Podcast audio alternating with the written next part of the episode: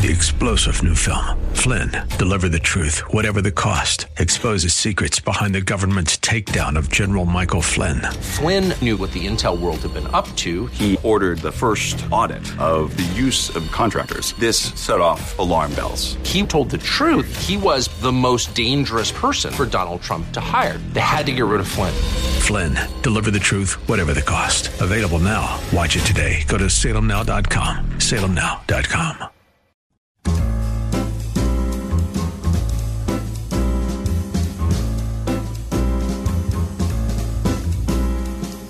Welcome to another edition of The Ride Home with John and Kathy, live from the Salem Pittsburgh studios. And now, here are your hosts, John Hall and Kathy Emmons. Hey, good afternoon. Thanks for coming along today, the Tuesday edition. Kath is away, uh, and uh, she'll be back um, probably Friday this week. I remember being a little kid. You, you go back to like your earliest memories as a child. Would you love to do that? Sort of open up your brain and try to dive in there and see where it takes you. So one of my earliest memories is me being a little boy. I bet you I was three or four years old, and being at my grandparents' house and seeing my grandfather, which is this was you know he was a worker. He was you know like a lot of guys. My grandfather worked in the railroad, but you know as he grew older, he took to the couch. And one of my earliest memories is often seeing my grandfather lying on the couch, sort of sitting up, and reading Time magazine. Now, as a boy, as a four year old boy, I didn't know what Time magazine was, but I knew that what he was doing somehow with that magazine up in front of his face, and maybe, you know, there was Khrushchev or Nixon or whomever, whoever was featured on Time magazine that week, that looked important to me. That looked like something beyond me. And I remember, you know, he would pull the magazine down and play a little game with me, sort of play peekaboo. And then, more often than not, he'd wave me over and I'd come and sit by his side. And he'd say, and he'd hold up the magazine and twist it around. He'd say, This is nothing. And then he'd hug me, and you are everything. This is nothing. This news, he was saying, and you are everything. And I often think about that. I mean, that's been many decades ago. But as we follow along with the news, I, was thinking about this as I was off the last few days. Um, I don't think the news, and I know this is sort of verboten, but many times I don't think the news really matters. And more often than not, I do believe that the daily consumption of news is bad for our spiritual selves. That it separates us. For me, just personally, the, the news makes me dark. The daily news makes me snarky. The daily news makes me anxious. And more importantly, the news, not to be super spiritual, but of course we are, the news separates me from God. And I don't want things to be, you know, always sunshine, sunshine and roses. Of course not. I see the world, and I know how broken and, and powerfully bad it is. All I've got to do is look, in the, look at the condition of my own heart. I see that. And reading the news or watching the news or following along, and especially in this age we live in, and I know you know this, whether it's you yourself or people that you know and love, we are addicted to that and it does something to us spiritually. My Bible reading this morning was uh, Mark 7, Mark 7, 1 through 8. And, and in it, uh, the, the short version of it is that Jesus and his followers are, are eating. And the Pharisees see them eating apparently without cleaning their hands. And of course, you know, that's against many of the laws that the Pharisees have produced. And the Pharisees call them out and say, Hey, what's wrong with you? You know, you eat with defiled hands. And Jesus, you know, he comes back at them and says, Isaiah prophesies rightly about you hypocrites, as it is written. This people honors me with their lips, but their hearts are far from me. In vain do they worship me, teaching human precepts as doctrines. You abandon the commandment of God and hold to human tradition. And I, I was thinking about that, you know, throughout the day, because as I start my day, more often than not, more often than not, my wife she she rises before I do, and I know that she's downstairs and she's in her in her in the Word, and she's doing a reading, and me, I'll get up and you know go and turn on the radio upstairs and listen to to the news. I want to catch up with the news because this is part of who we are. And I think, oh, she's so much better off than I am. So much better off. Anyway, I just bring this up because I think about this and I know the darkness that surrounds us. And of course, you know, I'll say to my wife, "Hey, you know, uh, what about uh, what happened in Iowa?" And she'll give me a look and like, uh, and I should know better. I know that she's not following along. She just doesn't care. She doesn't. She doesn't follow along with the news. And there I am, just you know, like you probably. I consume it like it's my only thing in my life. And ultimately, I know it's bad. That news is bad for me, for us, and giving it up, I bet, makes us happier. It's bad for our health. It leads to fear and aggression. It hinders our creativity, our ability to think deeply. So I'm not telling you, you know, to stop tuning in here or to stop reading the news, but I just know it is painful. It is painful. Anyway, oh, we got a good show for you today. Uh, Kath is not here, and uh, I'm under legal obligation to tell you portions of today's Ride Home with John and Kathy have been pre recorded. Now, before Kath left, we uh, went and uh, did a lot of different uh, guests and pre recorded those. So we're going to play some of those back. Now, this is a, a conversation we had with Hugh Ross, and uh, Hugh Ross has been a regular on our show for many years. Hugh Ross, he is autistic. And uh, this is a something we've aired once before. It's a fascinating story about a man late in his life, essentially in his fifties, discovering that he is autistic and what that meant for him as he looks back. So don't miss that, won't you? Stick around. This is the ride home with John and Kathy. We'll take a quick break, and uh, back in a few minutes, we're going to talk with Hugh Ross about that and many other things throughout the day. Always happy that you're with us. Turn the radio on. Stay with us.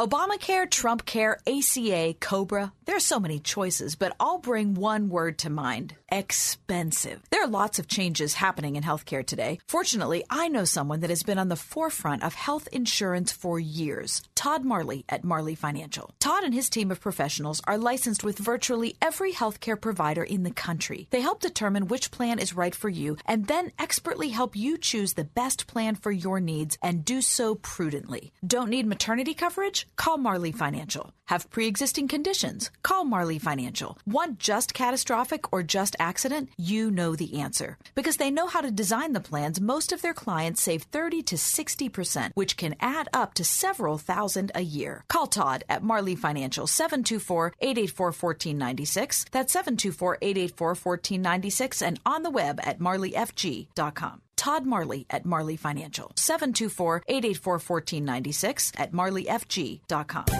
101.5 WORD. Passion, conviction, verve. Those are traits we've come to expect from Chuck Swindoll.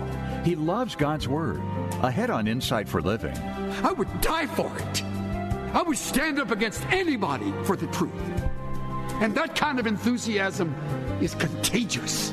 Hear the series called Wise Counsel for Troubled Times, Monday through Friday on Insight for Living. Tomorrow morning at 8 on 101.5 WORD. The following is not an actor, but a real life story from Trinity Debt Management. I had a lot of credit card debt and I couldn't pay my bills. I was feeling so bad. I got to a point where I needed some help. So I reached out and contacted Trinity. If you're in debt and you need help, call Trinity at 1 800 936 5496 to talk to a certified counselor. They were able to take all of my different payments and put them all together. Trinity will consolidate your accounts into one easy to manage monthly payment, put a stop to late fees and over limit charges, reduce your interest, and possibly improve your credit score. You'll save thousands. And they were actually able to work with my creditors. I've been able to pay off close to $15,000 in the last 18 months. If your debt has you down, call Trinity at 1 800 936 5496. My name is Stephanie, and I'm debt free for keeps. 1 800 936 5496. 2020 is the year your business is going to thrive.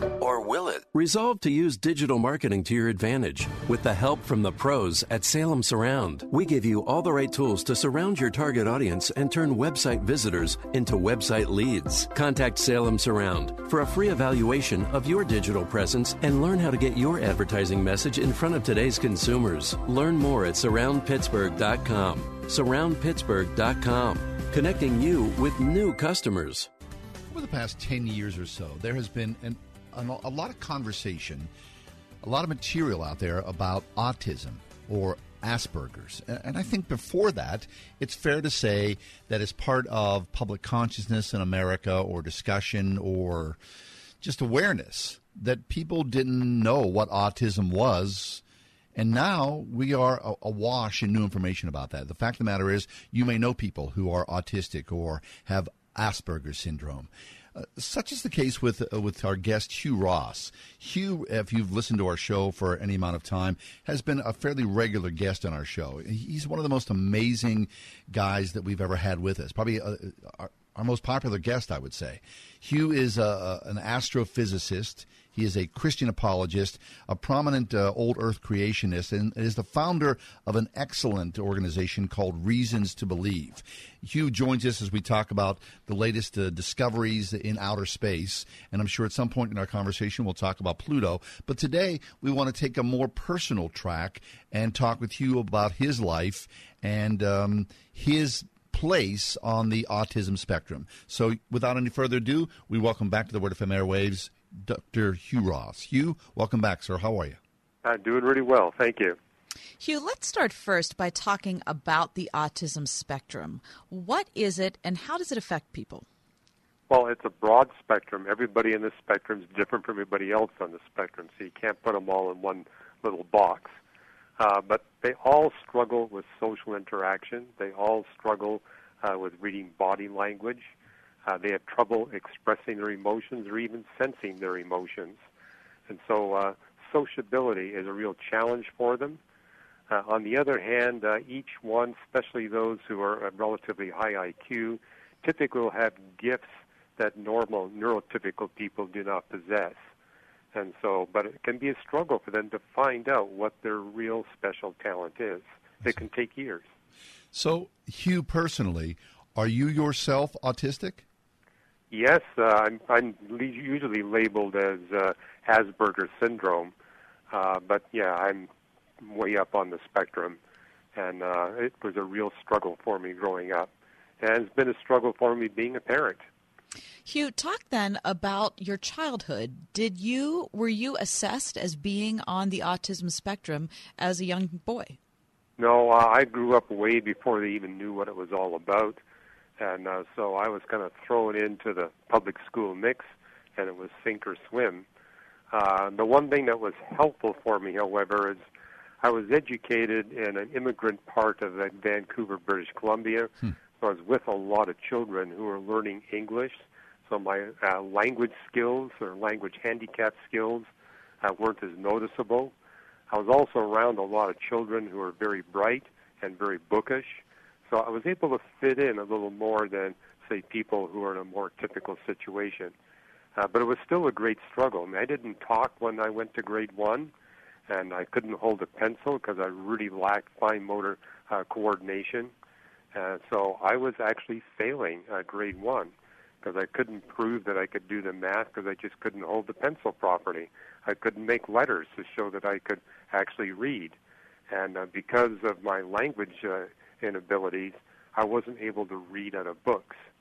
Uh, but there was a, a teacher. I only had her for six weeks, and uh, she could see the frustration on my face. She held me after school and said, "You don't have to talk. Just nod your head or shake your head. I'm going to ask you questions about all these books on my table." She figured out that I'd read the books, hmm. and she said, "I'm going to pass you into grade two. Well, she did pass me into grade two, but I was passed at the bottom of the class. In Canada at the time, where you sat in the classroom was based on your academic ranking. So here it was in grade two, in the last chair, and all the other kids would make fun of me and say, That's the dummy back there. and I was terrible in sports because I lacked uh, uh, you know the coordination of my muscles. So I basically said I got to get out of this last chair. So, Hugh, uh, go back then to what your life was like before school. Did your parents recognize that you that you were um, held back in any way? They they knew you weren't talking, right? Well, I knew three words. I knew no, yes, no, and cookie. You can get pretty far with those three words. yes, and it wasn't that I couldn't talk; it's that every time I did talk, I would get punished because I would be very blunt. I would say, "Mom, look at that really fat lady." And the lady, of course, would hear me, and my parents would be embarrassed, uh, or I would, you know, I, I was just too blunt, and so I basically figured out if I'm going to survive, I better keep my mouth shut. Wow. And so I just became very quiet. I knew everybody was saying, of course, uh, but it was tough on my parents because all their friends said I was mentally retarded, and basically were recommending that I be put in an institution. My parents, however, uh, resisted. They said, we know there's something special.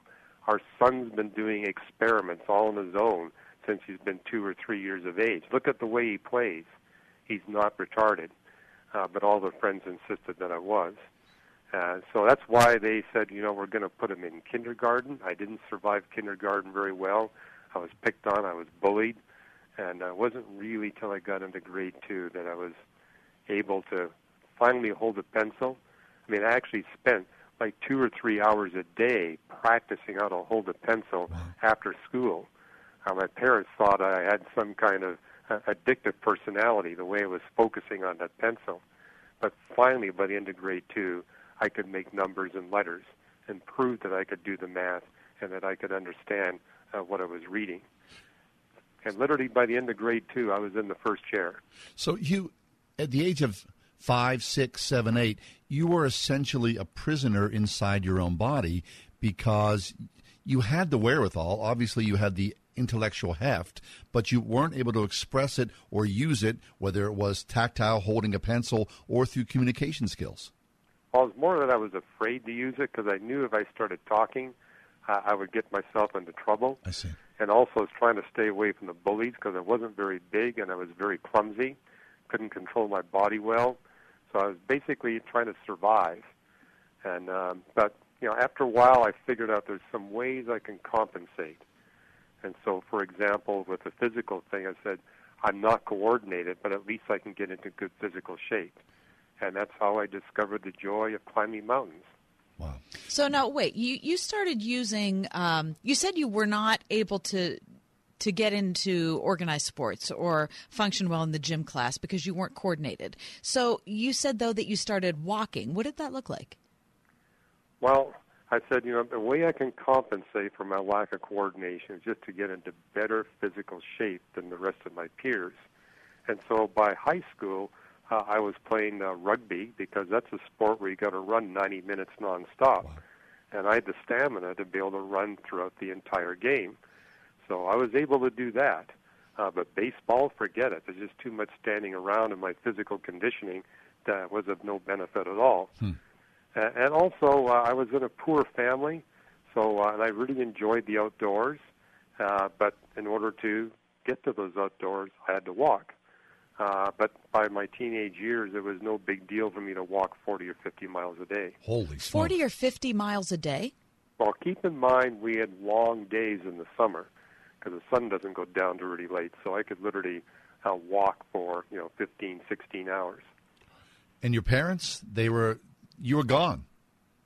Well, what was interesting is that here I was in grade two, went on a field trip to the Vancouver Public Library, which is a very well-stocked library, and so I just asked my parents, you know, tell me how to get there by bus.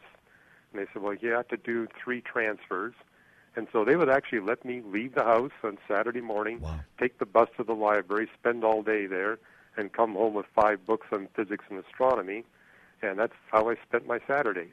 Wow. Uh, nowadays, parents would never allow their children to go out on their own at that age, no. uh, but it was typical back then. Outstanding. So, Hugh, at some point in your life, whether it was through the communication and holding the pencil and, and there had to be a moment where there was a breakthrough.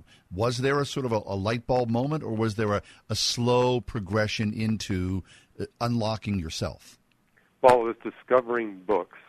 I mean, again, I was raised in a poor home. There were not books in our home, and I go going to school and seeing the books in the library, and especially going to the Vancouver Public Library that had millions of volumes. It's like it just opened up a whole new life for me um, because the way I'm uh, structured is it's very hard for me to receive information through audio, but uh, visual. Uh, I just have really good visual learning skills, so there's no problem for me to you know literally read five books on physics and astronomy a week. And by the way, even at my age, I can still remember those books I read when I was seven, eight, nine years of age. Is that right? So, Hugh, when you were when you were getting those books out on physics and astronomy, why did you pick those subjects? Well, um, I was seven years of age, and uh, you know the, the stars came out one night in Vancouver. Rather unusual, given all the rain they get. But I was walking with my parents, and I said, "Those stars are they hot?" And they said, "Yes, they're hot." And I said, "I want to know why they're hot." They said, "Go to the library." And so they were the ones that basically told mm. me how to get there by bus and they were rather shocked that I came home with five books on uh, the physics of stars. But I figured out why the stars were hot, and then I just got really drawn into that. And that's typical of people who are on the spectrum. There's usually a subject that they're very uh, interested in. In fact, what I tell parents, if your child is on the spectrum and is high functioning, what you want to do is at a very early age expose them to college level material hmm. and just see what clicks. Hmm. There'll be one subject where the student just really takes off, and then you can encourage him in that particular area.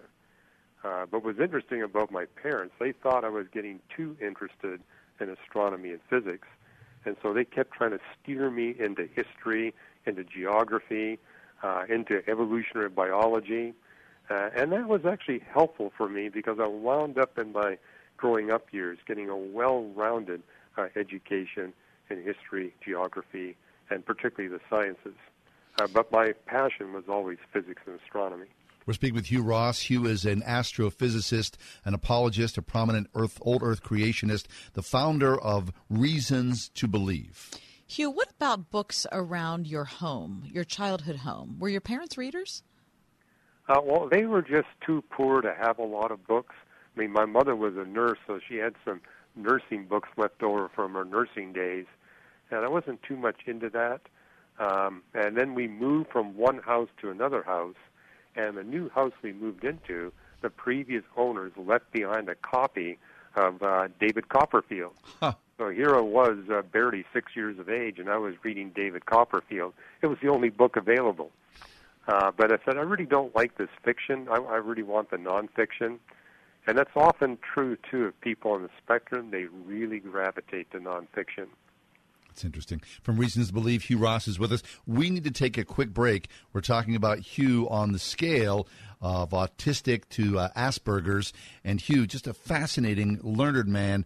Information about Hugh on our Facebook page, The Ride Home with John and Kathy, Reasons to Believe. But stay with us. Our conversation with Hugh Ross continues in just a minute. Hi, I'm Jay Farner, CEO of Quicken Loans, America's largest mortgage lender. Let's talk credit card debt for a minute. If you feel you're carrying too much of it, you're not alone. The average household in the U.S. carries over $8,000 in credit card debt. Ready for some good news? With a cash out refinance from Quicken Loans, you can quickly and easily put some of the equity in your home to good use by paying off a lot of that high interest credit card debt. A great way to take cash out is with our 30 year fixed rate mortgage. The rate today on our 30 year fixed rate mortgage is 3.99%. APR 4.23%. Call us today at 800 Quicken to learn how taking cash out with a 30 year fixed mortgage might be the right solution for you. And for a record 10 years in a row, JD Power has ranked Quicken Loans highest in the nation in customer satisfaction for primary mortgage origination. Call us today at 800 Quicken or go to rocketmortgage.com. For JD Power award information, visit jdpower.com. Rates subject to change. Pay 2% fee to receive this discounted rate. Call for cost information and conditions. Equal housing lender. License in all 50 states. and MLS number 3030.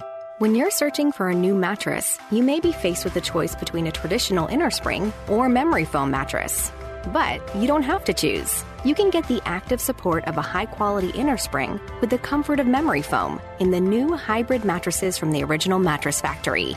With two new hand built hybrid models to choose from, you can expect the latest in sleep innovation at the same high quality and factory direct pricing you've come to expect from the original Mattress Factory. Visit originalmattress.com to learn more. When the original Mattress Factory first opened for business, we offered mattresses that were the same quality as the mainstream brands, but at a fraction of the cost. Our factory direct model made it easy for customers to understand they were getting a great value. But over the last few decades, the mainstream mattress brands have made major cuts to quality, while the original Mattress Factory's quality has only improved. And we still cost less than those other brands. We know that all sounds too good to be true. That's why we're inviting you to stop by one of our stores or factory locations to see the original Mattress Factory difference for yourself. The message Liberty Mutual Insurance customizes your coverage so you only pay for what you need is brought to you by Liberty Mutual Insurance, where you can customize your coverage so you only pay for what you need. Liberty, liberty, liberty, liberty. I've lost 25 pounds since Christmas. This Valentine's Day, Word FM presents Date Night with comedian Marty Simpson. Gained 18, so it's like net seven. A night to laugh as a couple, February 14th. Your body changes the minute you turn 40 years old, am I right? At Christchurch at Grove Farm in Sewickley. I separated my shoulder on my 40th birthday, walked around the entire day in a shoulder sling. Everybody was like, Marty, how'd you separate your shoulder? And I was like, tucking in my shirt. General admission just $30 at wordfm.com slash date night. This is Kathy Emmons. John and I are grateful for the encouragement we have from all of our advertisers and especially our friends at Grove City College. Thanks to everyone at Grove City for supporting the ride home. We are everywhere on your radio at 101.5 WORD FM Pittsburgh, at wordfm.com, the Word FM mobile app, iHeart, TuneIn, and at radio.com.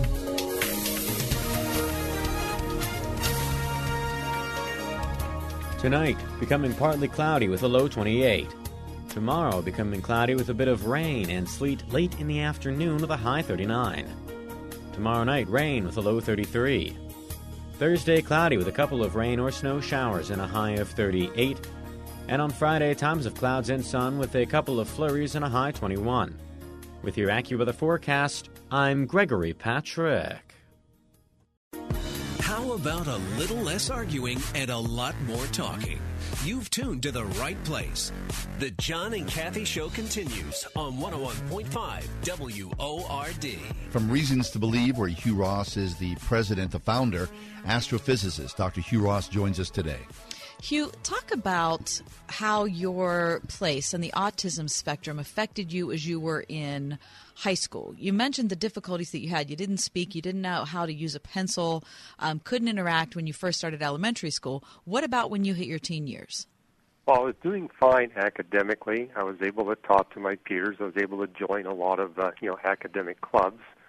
Uh, but I realized I was having really big problems uh, especially on one on one and one and two relationships. My social skills uh, were really handicapped.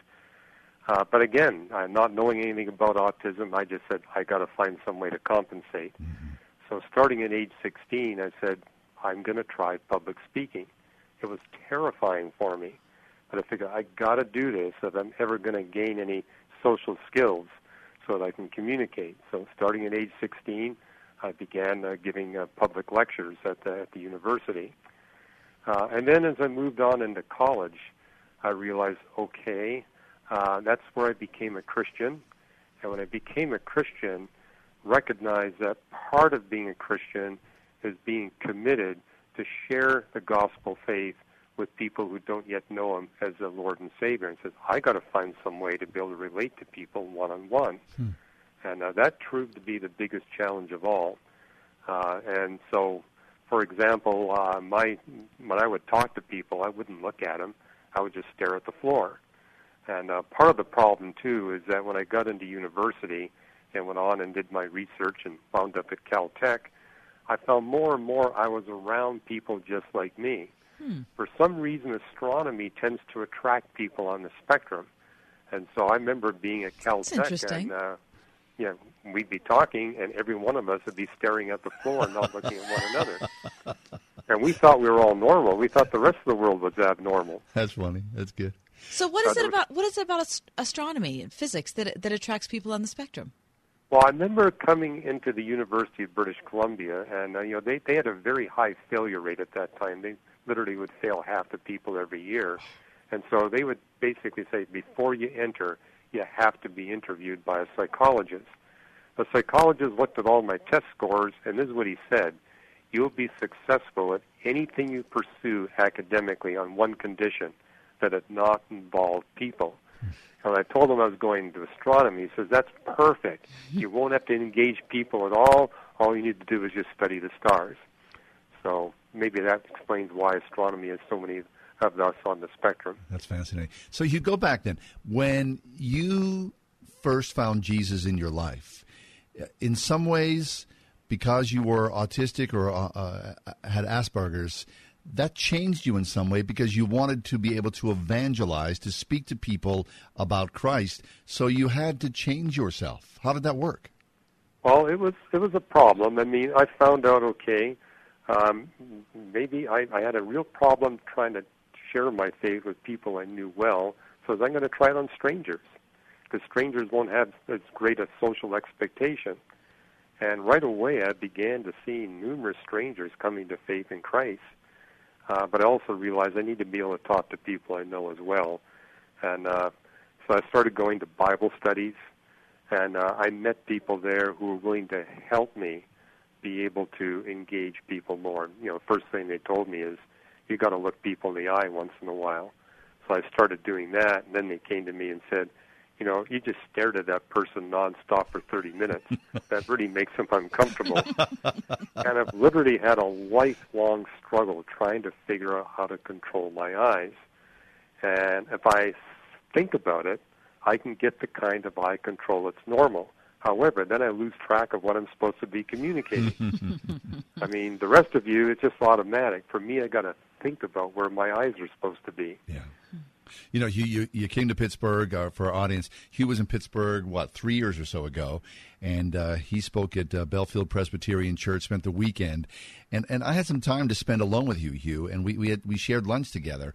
And during the course of our conversation early on in our lunch, you said to me, Hey, I have Asperger's.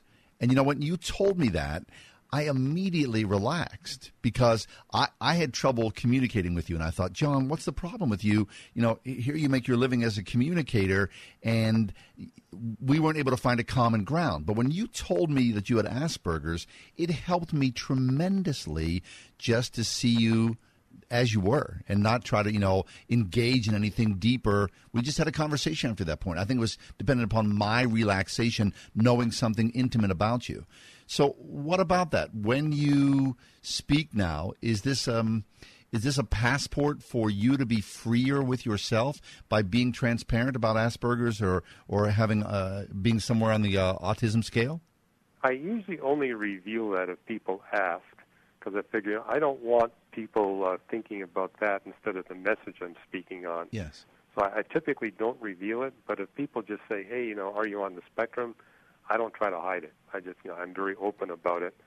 And I found that it really helped uh, with my sons because when they were teenagers, I really struggled trying to be a father to them. In what way? How how did that change? Well, they they kept thinking, you know, Dad doesn't really like us because they would see a scowl on my face all the time. Mm-hmm. And what they realize is that scowl really gets intense when I'm reading uh, the scientific literature.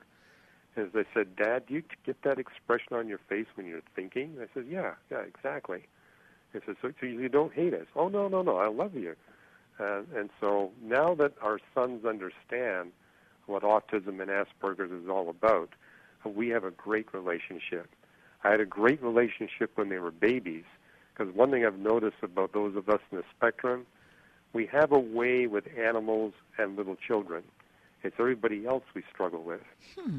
Uh, but it also helps now that my sons have actually read up on this and realize, okay, our dad can't do these things. And also been able to tell them it's not that I don't have emotions or feelings, but they're delayed. And this has helped me in debates because I'll be debating somebody that's very nasty towards me. I won't notice it for another two hours. and by that time, the debate is over. That's good. I so love wait, it. so then go about that. And how does that help you in your marriage? Well, it was a struggle. I mean, uh, you know, my wife's a Christian, and uh, she was, you know, I think what made it work, the highest commitment for my wife and myself has been our ministry and a ministry partnership. So whatever problems we had uh, communicating with one another, it was like, hey, the ministry is top priority. And I actually do that when I marry couples now. I take them back to Genesis 2 and says, when God introduced Eve to Adam, he said, here is your Ezer. It's a Hebrew word that means here is your military ally. Often translated helper, but it really means military ally. Wow. So what I share with couples getting married, if both of you are committed for battle against the evil one and to minister for the Lord, it won't matter what your differences are. As long as you remain committed to the purpose for which God has brought you together as husband and wife, your marriage will get stronger and stronger. So my wife's comment is that uh, the two of us have 39 different modes of incompatibility. But because of all that incompatibility, we never get bored with one another. I like it. I like it. That's Dr. Hugh Ross. Hugh is a is an astrophysicist, a Christian apologist, and a prominent old Earth creationist, founder and president of Reasons to Believe. We need to take a break, but when we come back, Hugh, we can't let you escape without talking just a little bit about Pluto. 101.5 WORD. Here's Dr. Charles Stanley. When a child of God is broken, our will is brought into submission to the will of the Lord Jesus Christ so that we too give instant obedience to the one whom we call Savior and Lord.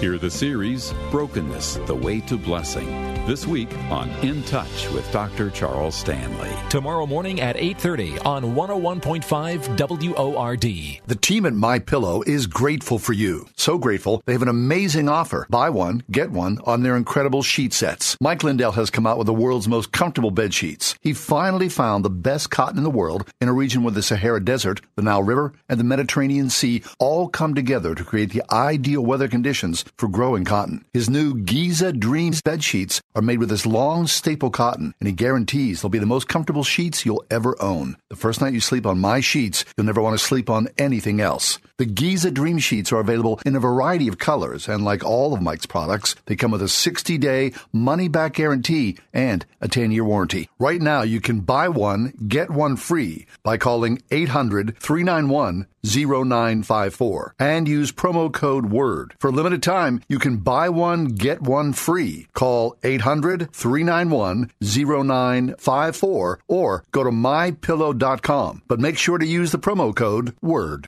The following is not an actor, but a real life story from Trinity Debt Management. My story begins with debt, a lot of debt, credit card debt, and I heard a commercial for Trinity. I gave them a call. If you're in debt and you need help, call Trinity at 1 800 936 5496. When I first called, I was a little embarrassed and kind of ashamed, and I looked at the numbers and I saw how quickly that astronomical debt that was in my life would go away.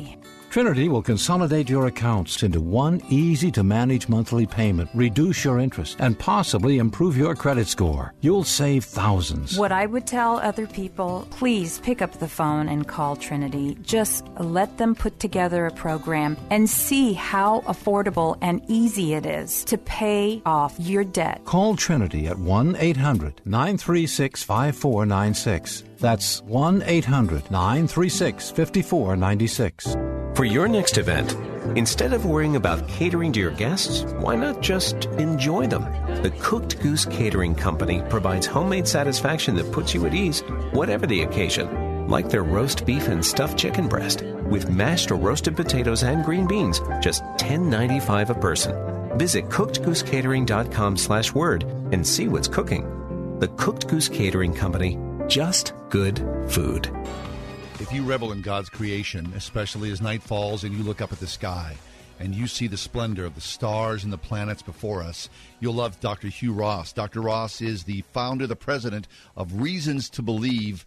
And we've been talking about uh, Hugh's personal life as he is on the autism spectrum. But Hugh, we, we want to turn our attention upwards to gaze, to think about what's happened in these past few days as the New Horizons uh, spacecraft has zoomed past Pluto, and in that zooming past has taken photographs that are absolutely beautiful.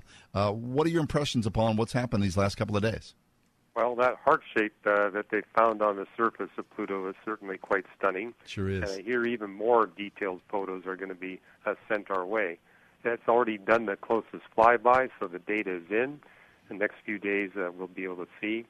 To me, what's most interesting is the fact that you know Pluto is a, a five asteroid system. Pluto itself is an asteroid, and um, so it's not really got bodies going around it. They're all going around a common center of mass. Uh, and it's the nearest of what are called the Kuiper Belt objects. Uh, so, getting an idea of what's happening with Pluto and those uh, uh, asteroids that are associated with it, I think is going to give us some fresh insights on uh, one of the bigger uh, belts of asteroids and comets uh, in our planetary system, and maybe even be able to give us some further insight on how the gas giants developed. I mean, we already know our solar system started with five gas giants and there's something called the Grand Tack, uh, where Jupiter and Saturn migrated towards the Sun, stopped, and reversed directions and migrated outward, causing one of the gas giant planets to be kicked out of our solar system and the other four to have circular orbits with just the right distances to make advanced life possible here on Earth. So Pluto may actually give us some more design evidence for how the entire solar system has been fine tuned hmm. to make advanced life possible here on planet Earth.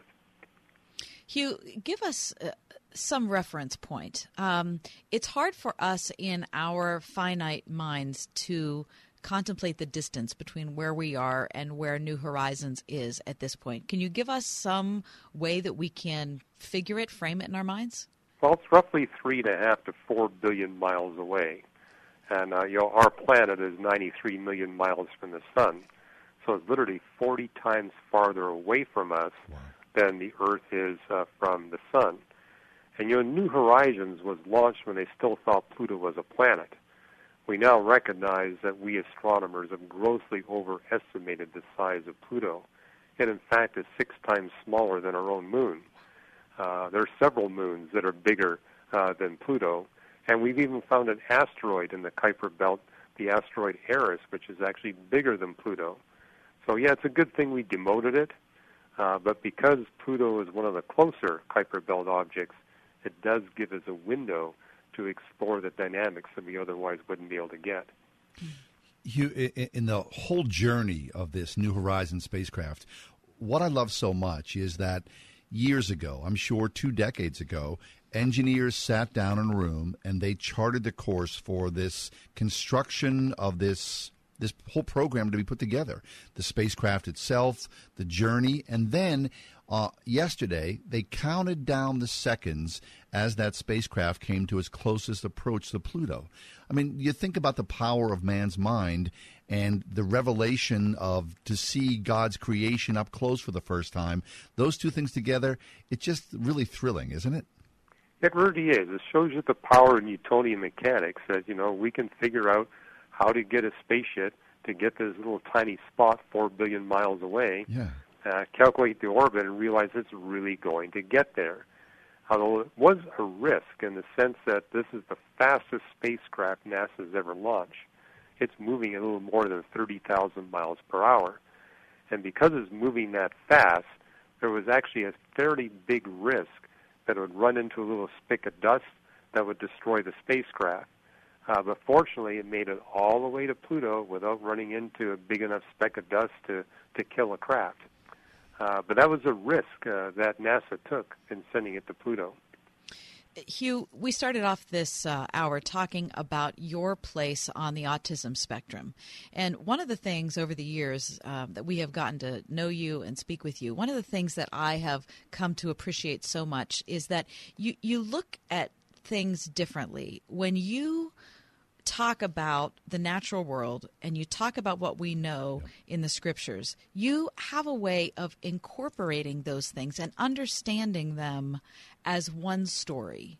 Um, first off, can you talk a little bit about that? Is that uh, uh, is that a, a a byproduct of you being on the autism spectrum and then how does that the way you see things how does that cause you to look at new horizons and what we know about pluto well, uh, you're right. It is part of being on the spectrum. It's my wife that pointed out, Hugh, you seem to think everybody can integrate complex subjects from multiple disciplines uh, very easily. And I said, yeah, of course. And he says, no, that's not true.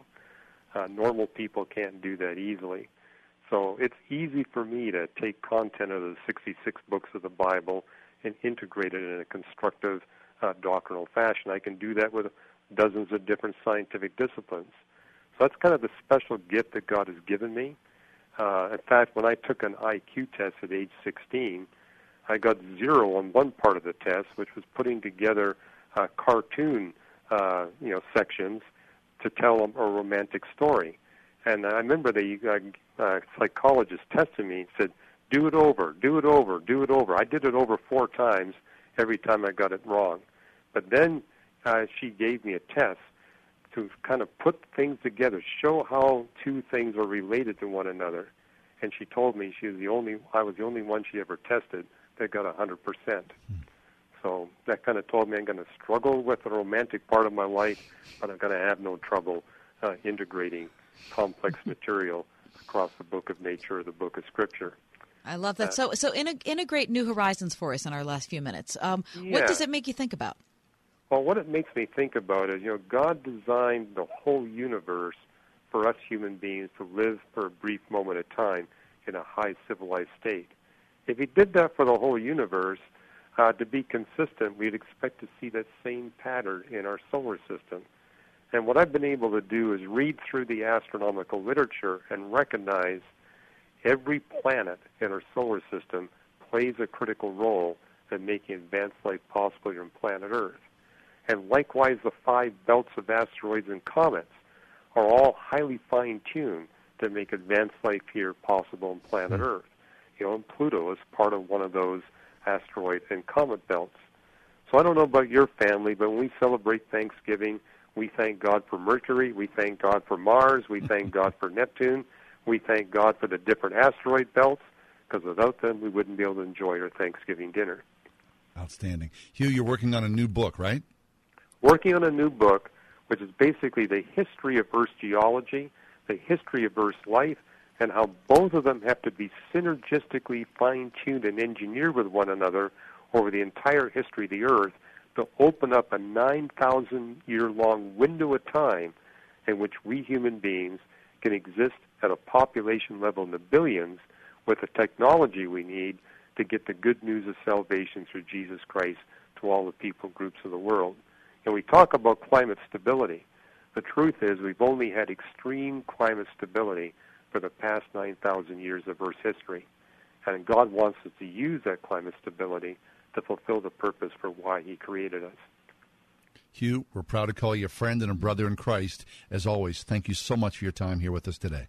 Oh, you're very welcome. The pleasure's ours. Dr. Hugh Ross, he is the founder, the president of Reasons to Believe, an astrophysicist. And more information about Hugh and his, his incredible work, The Ride Home with John and Kathy on Facebook. Diabetes, high blood pressure, anxiety meds, everyone's on them. If you're a 50 year old male, maybe a bit porky, and you may even have type 2 diabetes, a million dollars of term insurance may only cost you about 200 bucks a month. Call Term Provider. Speak with Big Lou at 800 555 2085. Big Lou will find a term life policy for you even if you have type 2 diabetes, are overweight, or have high blood pressure. Term Provider has helped thousands of people like you who think they can't afford term life insurance. To buy a million dollars of affordable term life for you, all you need to do is call Big Lou at 800 555 2085. Lou will make sure the scales are tipped in your favor. Call 800 555 2085. Big Lou will answer your call and work to fit you into a term life policy that you can afford. Remember, Big Lou's like you. He's on meds too. Call 800 555 2085. 800 555 2085. I am doing it all the water, the fiber, the exercise, but I still have constipation with belly pain, straining, and bloating that keep coming back. My doctor said that I may have a chronic medical condition called irritable bowel syndrome with constipation, or IBSC. Linzess, linaclotide, is a prescription medication that treats adults with IBS with constipation. Linzess helps relieve belly pain and lets you have more frequent and complete bowel movements. Individual results may vary. Do not give to children less than 6, and it should not be given to children 6 to less than 18. It may harm them. Do not take Linzess if you have a bowel blockage. Get immediate help if you develop unusual or severe stomach pain, especially with bloody or black stools. The most common side effect is diarrhea, sometimes severe. If it's severe, stop taking Linzess and call your doctor right away. Other side effects include gas, stomach area pain, and swelling. Talk to your doctor and learn more at linzess.com. That's L I N Z E S S.com or call 1 800 Linzess. When you've got water, fire, or smoke damage, there's no debate. You have to vote yellow. Call Service Master of Greater Pittsburgh. Our team is ready to help 24 hours a day. Service Master. This election year, you can vote red or you can vote blue, but yellow is always the right choice. Demand the yellow van when you have water damage and call Service Master of Greater Pittsburgh. The man, the yellow van, call Service If you haven't switched to Pure Talk USA, you're probably paying too much for your cell service. Pure Talk covers 99% of the country, and plans start at just $20 per line with no contract and a one month risk free guarantee. You've got nothing to lose. You can even keep your phone and your number. Get 50% off your first month when you call now. Just go to puretalkusa.com and enter promo code half off. That's puretalkusa.com, promo code half Hey,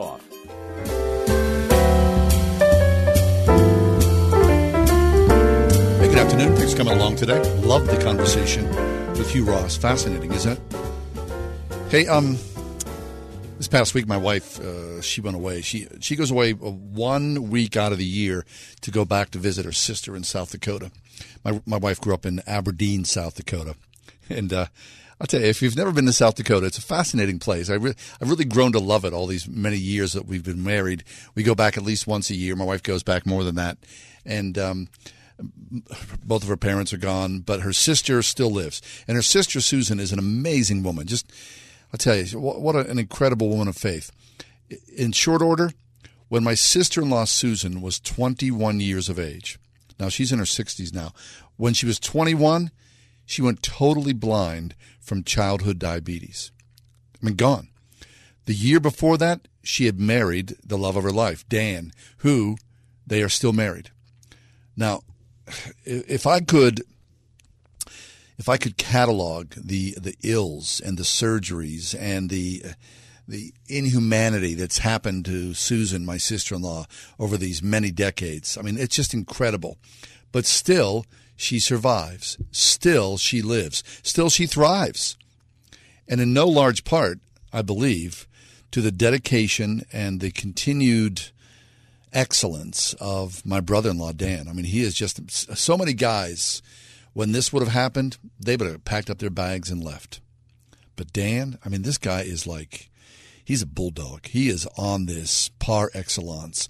So really, I mean, when I when I look at that marriage, and of course they're childless because of the complications in Susan's diabetes and her blindness and whatnot. Man, but what a marriage! I mean, what a, an incredible marriage these two have all that to say that um, I want you to know, of course, you know, Friday's coming up and uh, it's Valentine's Day.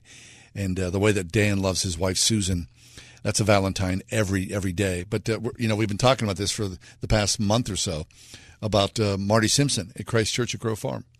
So, you know what? Um, this is a really just give us a call. You know, I'm going to give you, I'm going to give away two pair of tickets right now.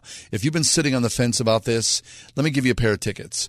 Uh, 800 320 8255. 800 320 8255. You want to go and spend the night with your sweetheart and sit in a room full of people and laugh.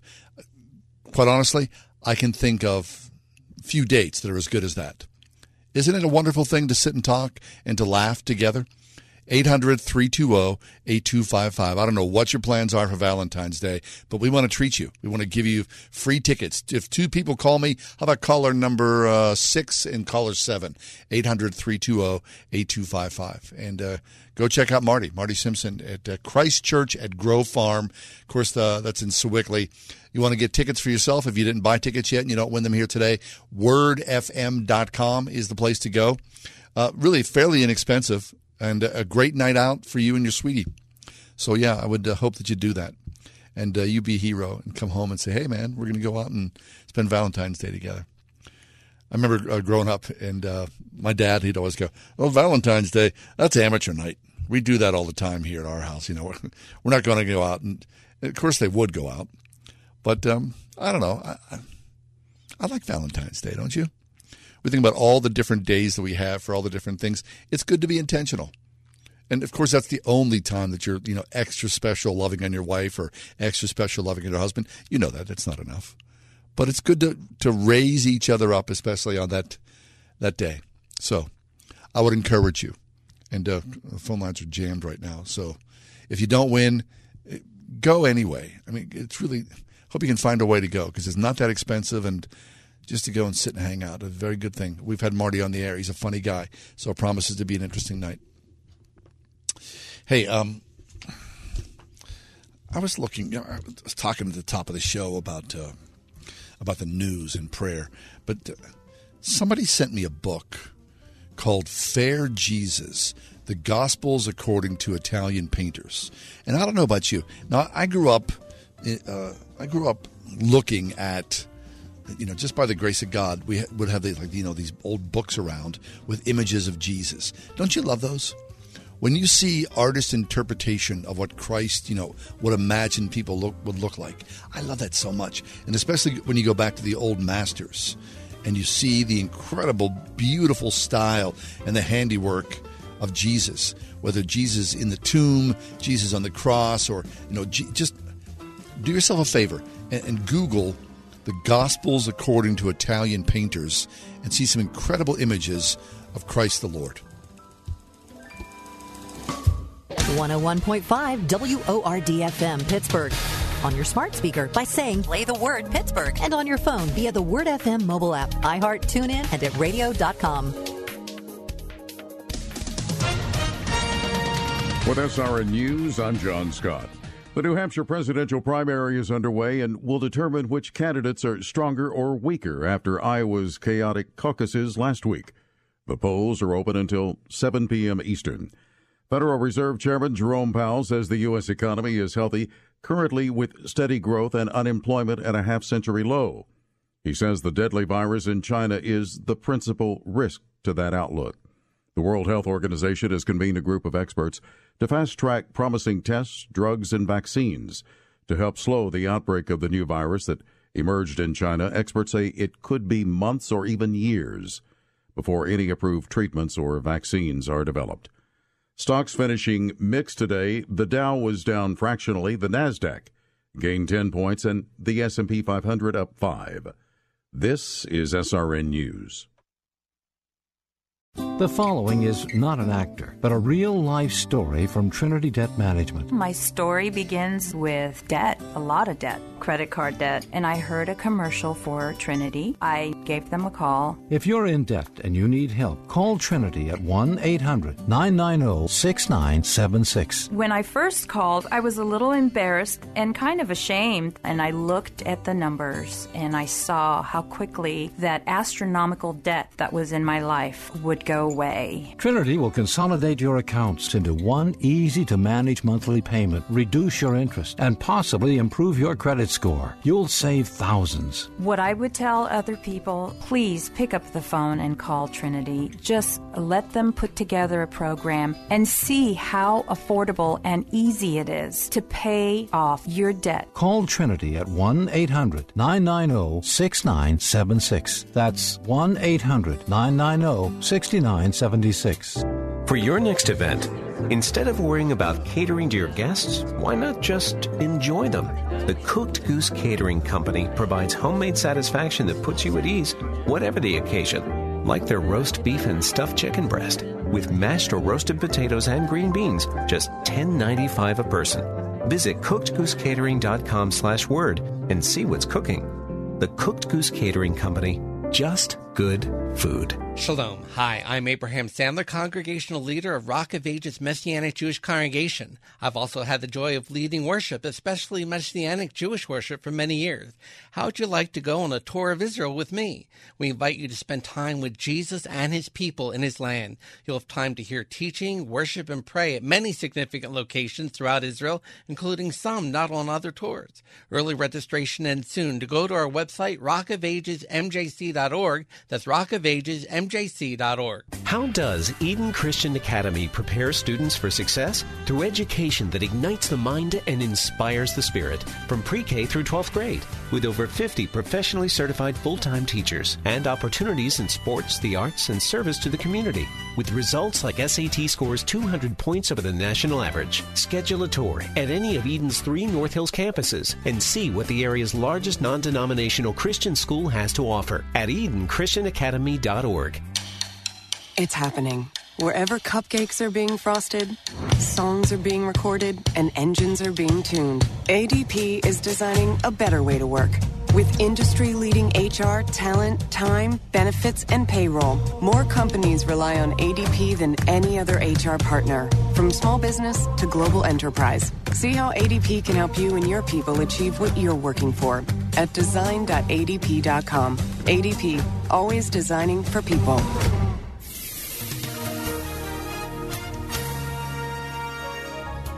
Tonight, becoming partly cloudy with a low 28. Tomorrow, becoming cloudy with a bit of rain and sleet late in the afternoon with a high 39. Tomorrow night, rain with a low 33. Thursday, cloudy with a couple of rain or snow showers and a high of 38. And on Friday, times of clouds and sun with a couple of flurries and a high 21. With your AccuWeather forecast, I'm Gregory Patrick.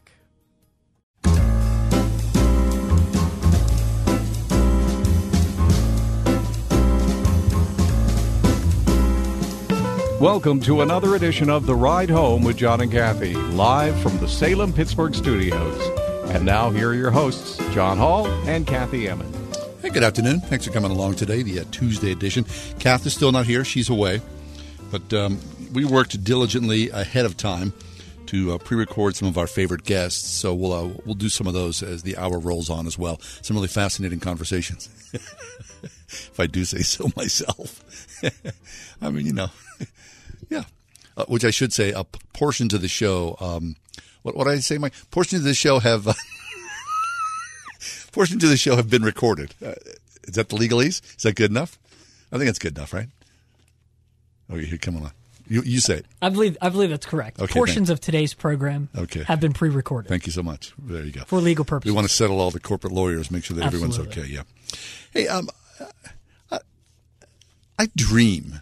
I dream vividly, and I don't know what that is. I count it as a blessing. I count it as a gift. Uh, I often dream. This is weird. Um, well, no, I often dream of flying. And uh, I remember years ago when I first started this thing where I, you know, would go, "Oh, I'm flying," that I would comment to myself while the dream was going on while I was flying. Now I dream so often about flying that I, I kind of am like in my dream, sort of winking at my sleeping self, knowing that I used to comment about it, but no, there's no need to do it anymore because it's become sort of run of the mill, which I love. So I was reading this thing today about uh, what are the most common nightmares that people have. Now, as part of the mix, I also occasionally have a nightmare. Boy, oh boy, I what is that? I, I am not interested in dream interpretation. I'm not, and I know I know a lot of people are because that's new agey to me. And but I, you know, I obviously your mind is working while you're sleeping, and it's probably t- telling you something. And of course, biblically, I mean, holy smokes, how many prophets have spoken through the word in their dreams, right? I mean, that's. But man, uh, I've had dreams that have just been shocking and scary, but also dreams of wonder and beauty. And I, I don't think it makes a difference. You know, people say, well, did you eat something before you went to bed? Or, you know, did you have like a pickle or, you know, some chocolate or something? I don't, I can't really track that. I, I have a friend who uh, has been for decades, for decades, as soon as my friend wakes up in the morning, my friend has cataloged his dreams. He writes them down in a dream journal. And I don't even know what that means, but he swears by this. He says that he'll go back and look, you know, like at his dream books from 10 years ago or 20 years ago, and he'll remember a dream or read about a dream that he had, and he'll go, Oh, that's what was going on. That in my life, you know, the overlay of the dream was amplifying what was going on in my real life, which I don't even know if it's true or not. You know, of course, I guess if you went to, you know, Amazon or Barnes and Noble, you could find many, many people have made careers of this, haven't they? I don't, anyway, I was just thinking about my dreams and about flying and that feeling of freedom and beauty, and I, I just loved it so much. So uh, I'm just chiming in here. I got nothing else to talk about other than that dream, and I just wanted to pass it along. So curious about your dreams as well.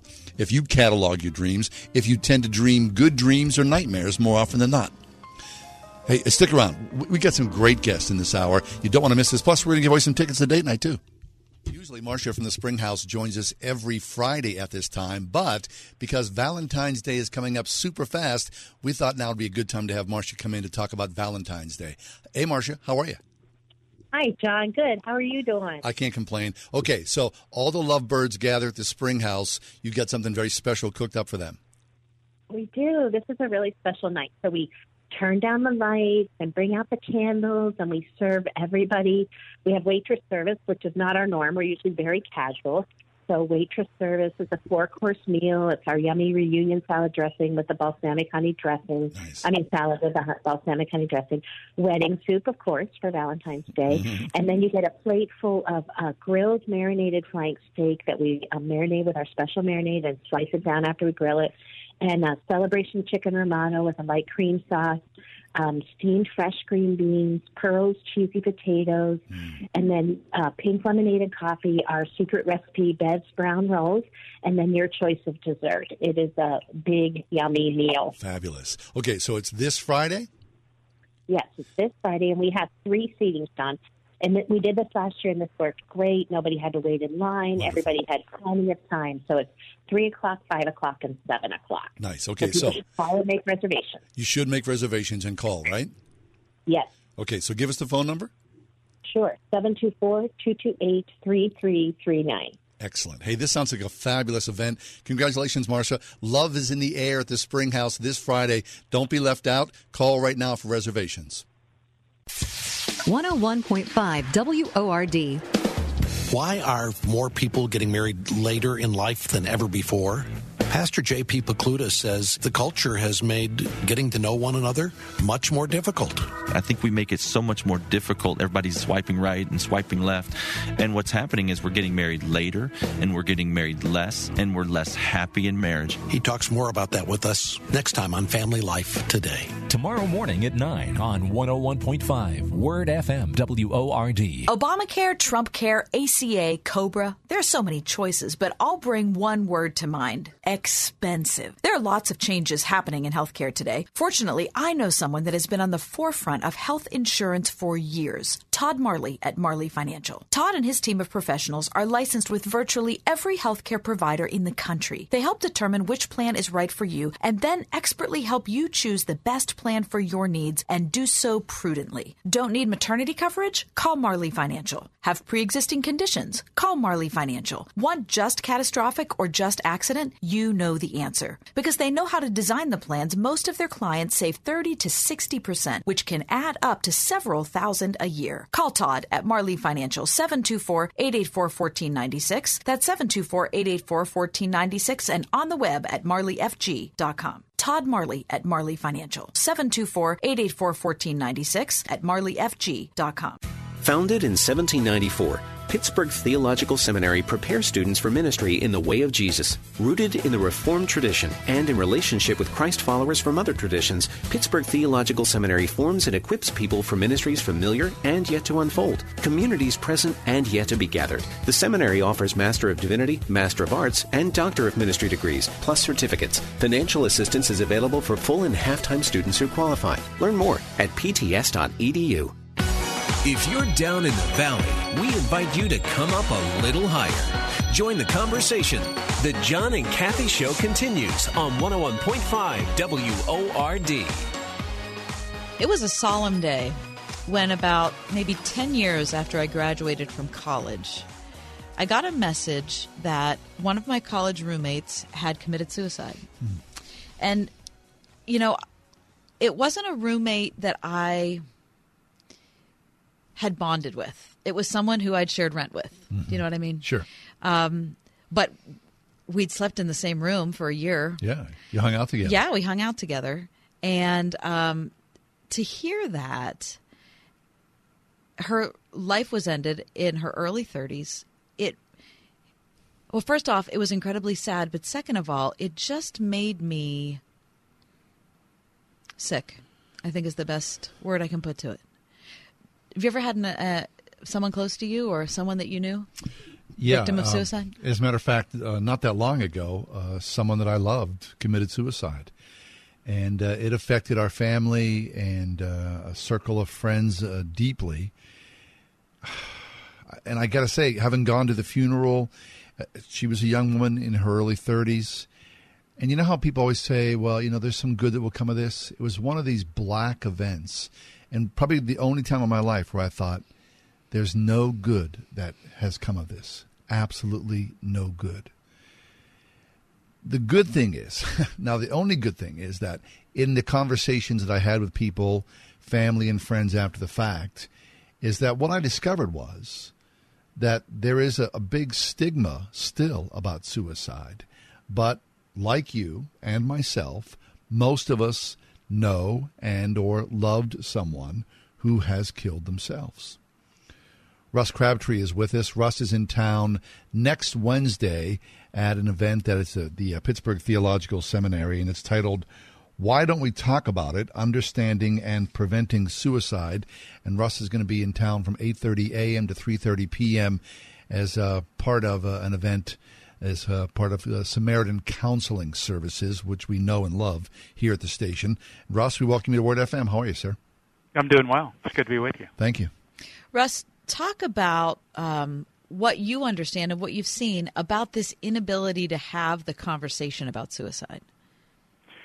Well, first, I appreciate your um, talking about your personal experience because that's what I find um, is surprising is when people begin to talk about this, how many folks have had to deal with uh, suicide at one in one way or another. But you're right. There's a tremendous stigma attached to suicide, and it's hard for people to talk about. And I think there are a number of reasons for that.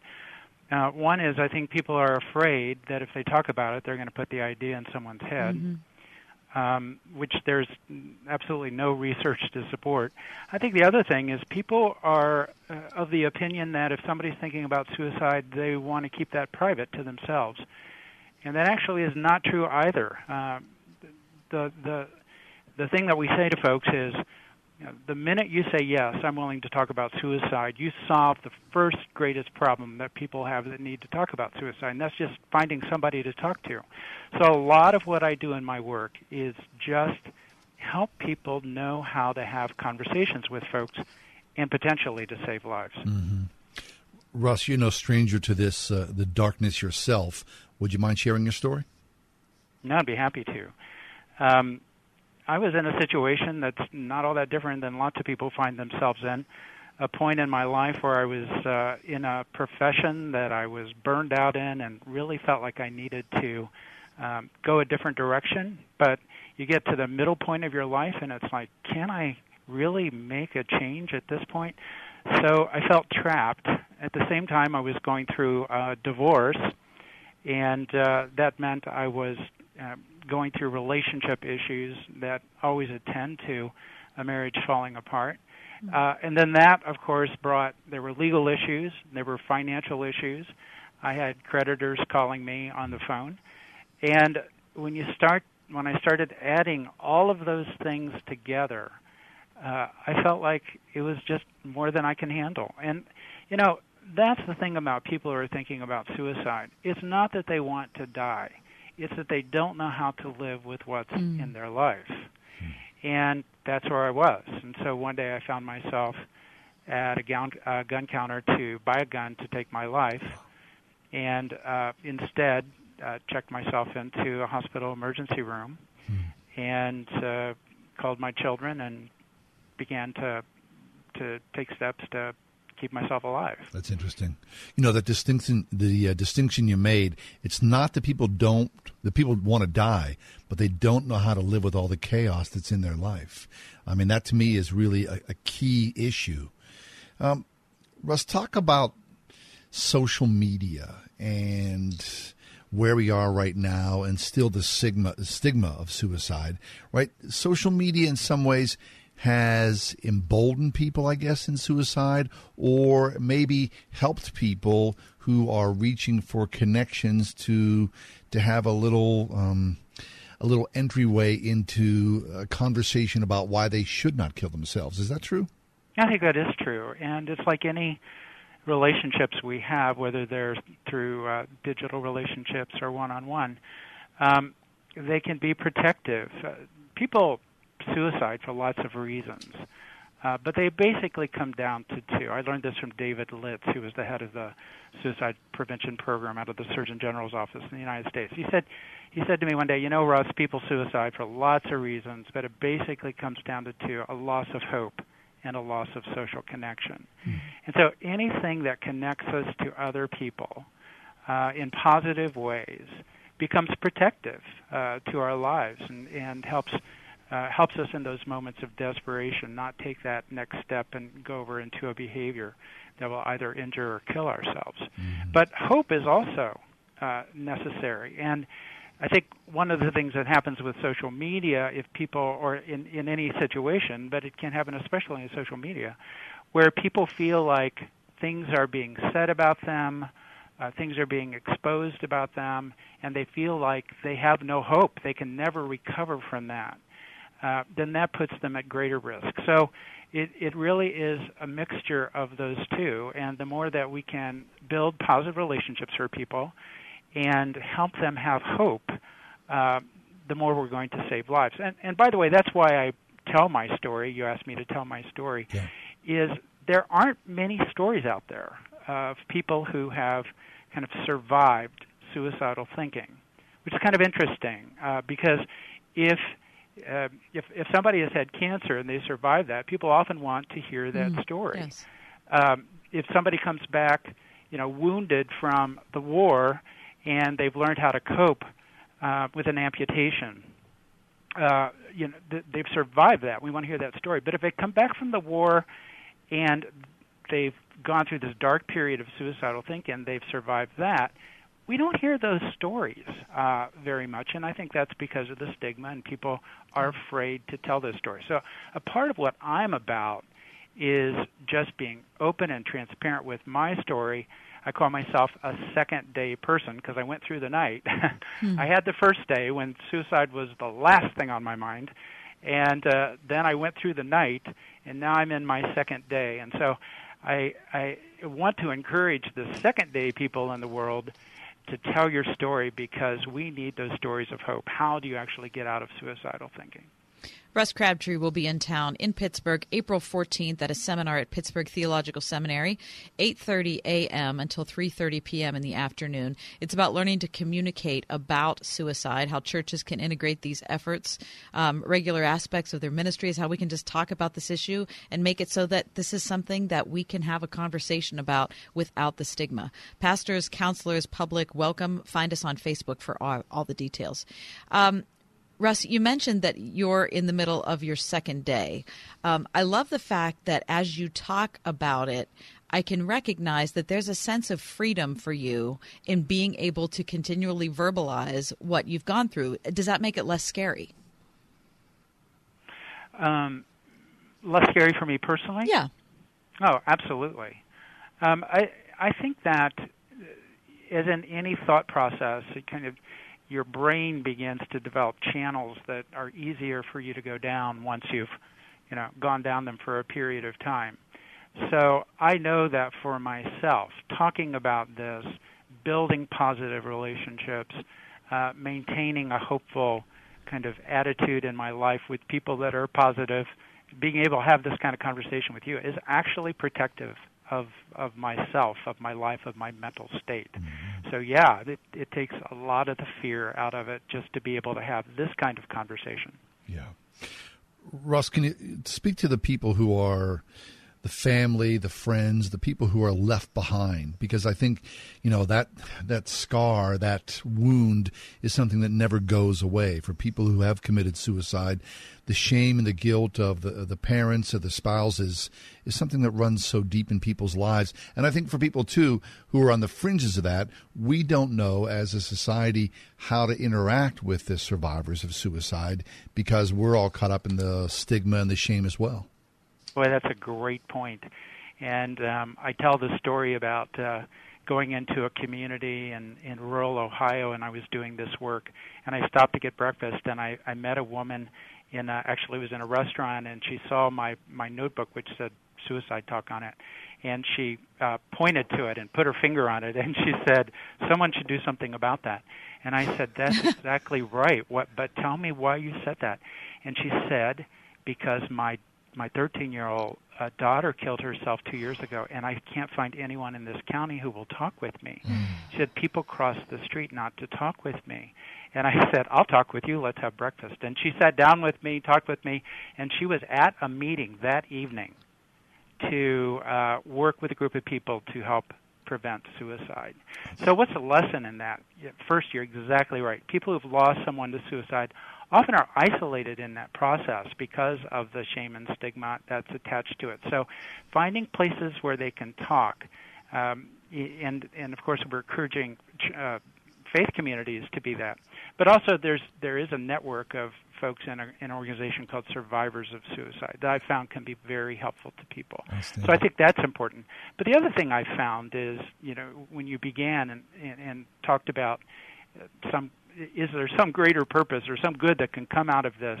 If there's any, it's that I've seen a lot of people who've lost folks actually say, I need to now adopt a purpose in my life of helping prevent this from happening in other people's lives. And, and some of the most wonderful people that I've worked with and, and kind of champions of the work that uh, I'm trying to accomplish, along with the Pittsburgh Pastoral Institute, are those folks who have lost family members and who want to turn this into a mission of making sure this doesn't happen to somebody else. So, you know, anything that we can do with folks that we know that have lost someone to suicide, family, friends, to reach out to them and say, you know, I'm I'm here, always ready to talk with you about that. I think is is good, and and for those folks uh, to find those kinds of connections, those kinds of places like survivors of suicide, where you can uh, talk and find support. Outstanding.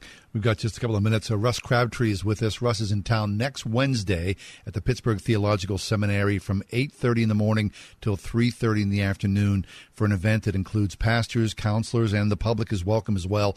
$50, which includes a, a breakfast. It's sponsored by Samaritan Counseling Center, the Pittsburgh Pastoral Institute. For more information, online at wordfm.com. This is highly recommended if you are connected with anybody who has uh, been through a suicide. But uh, Russ, before you leave us, can you talk about this? You know, oftentimes the church. Uh, up until recently, I would believe, uh, was involved in that same shame and stigma cycle, where you know some faith traditions believed that suicide was a grave sin, a murder against oneself. But can you talk about that from a Christian perspective, how the church looks at suicide now?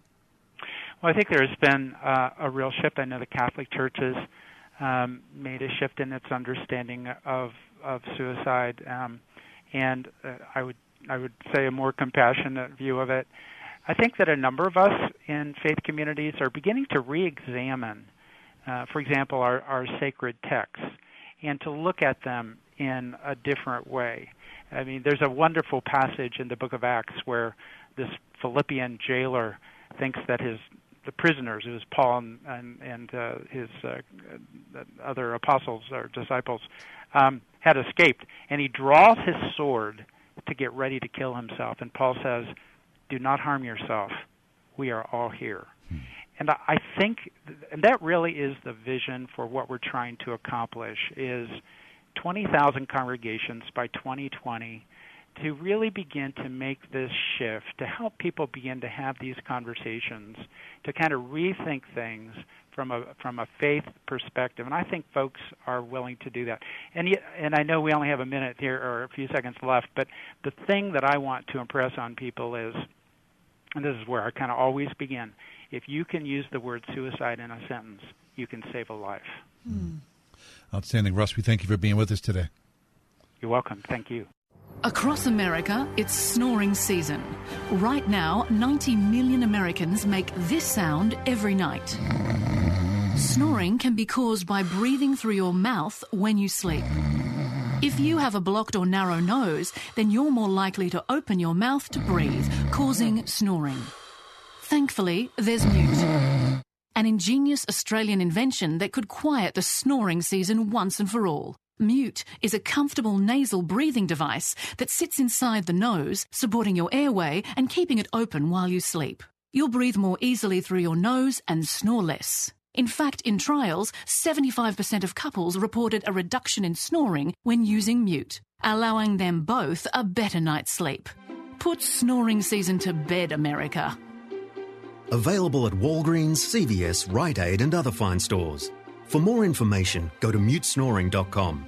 Mute. Breathe more, snore less, sleep better. I had a great time this morning with my dentist. She just made me feel so comfortable. To patients of Dr. Megan Stock, she's more than a great dentist. She's an answer to prayer. She makes you feel so calm. Didn't make me feel shameful about the condition of my teeth. We just love to talk about the Lord and what's going on in our families. I am confident that when I'm finished that I'm going to have a bright beautiful smile, which I really wanted to have for a long time. She does fabulous work. Perry Highway in Wexford at stockfamilydentistry.com. 2020 is the year your business is going to thrive. Or will it? Resolve to use digital marketing to your advantage. With the help from the pros at Salem Surround, we give you all the right tools to surround your target audience and turn website visitors into website leads. Contact Salem Surround for a free evaluation of your digital presence and learn how to get your advertising message in front of today's consumers. Learn more at surroundpittsburgh.com. Surroundpittsburgh.com connecting you with new customers. Liberty Mutual Insurance Company presents.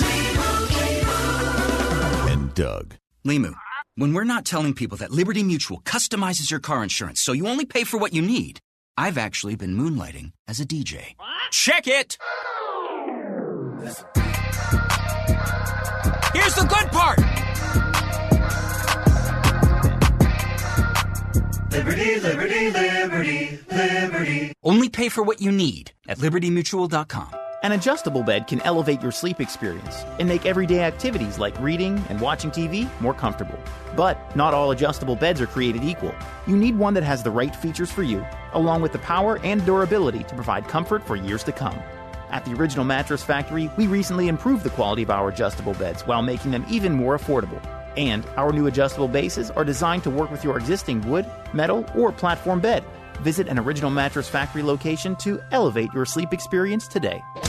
Listen on your smart speaker, the Word FM app at wordfm.com, iHeart, TuneIn, and on radio.com. In the car or at home too at 101.5 WORD FM, Pittsburgh.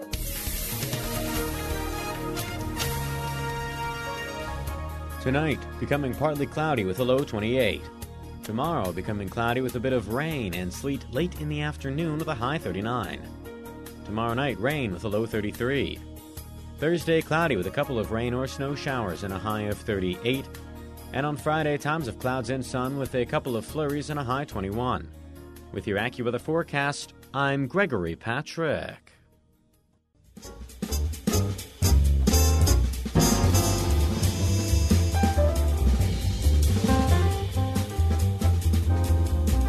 So we've invited John Westfall to join us back on the air once again.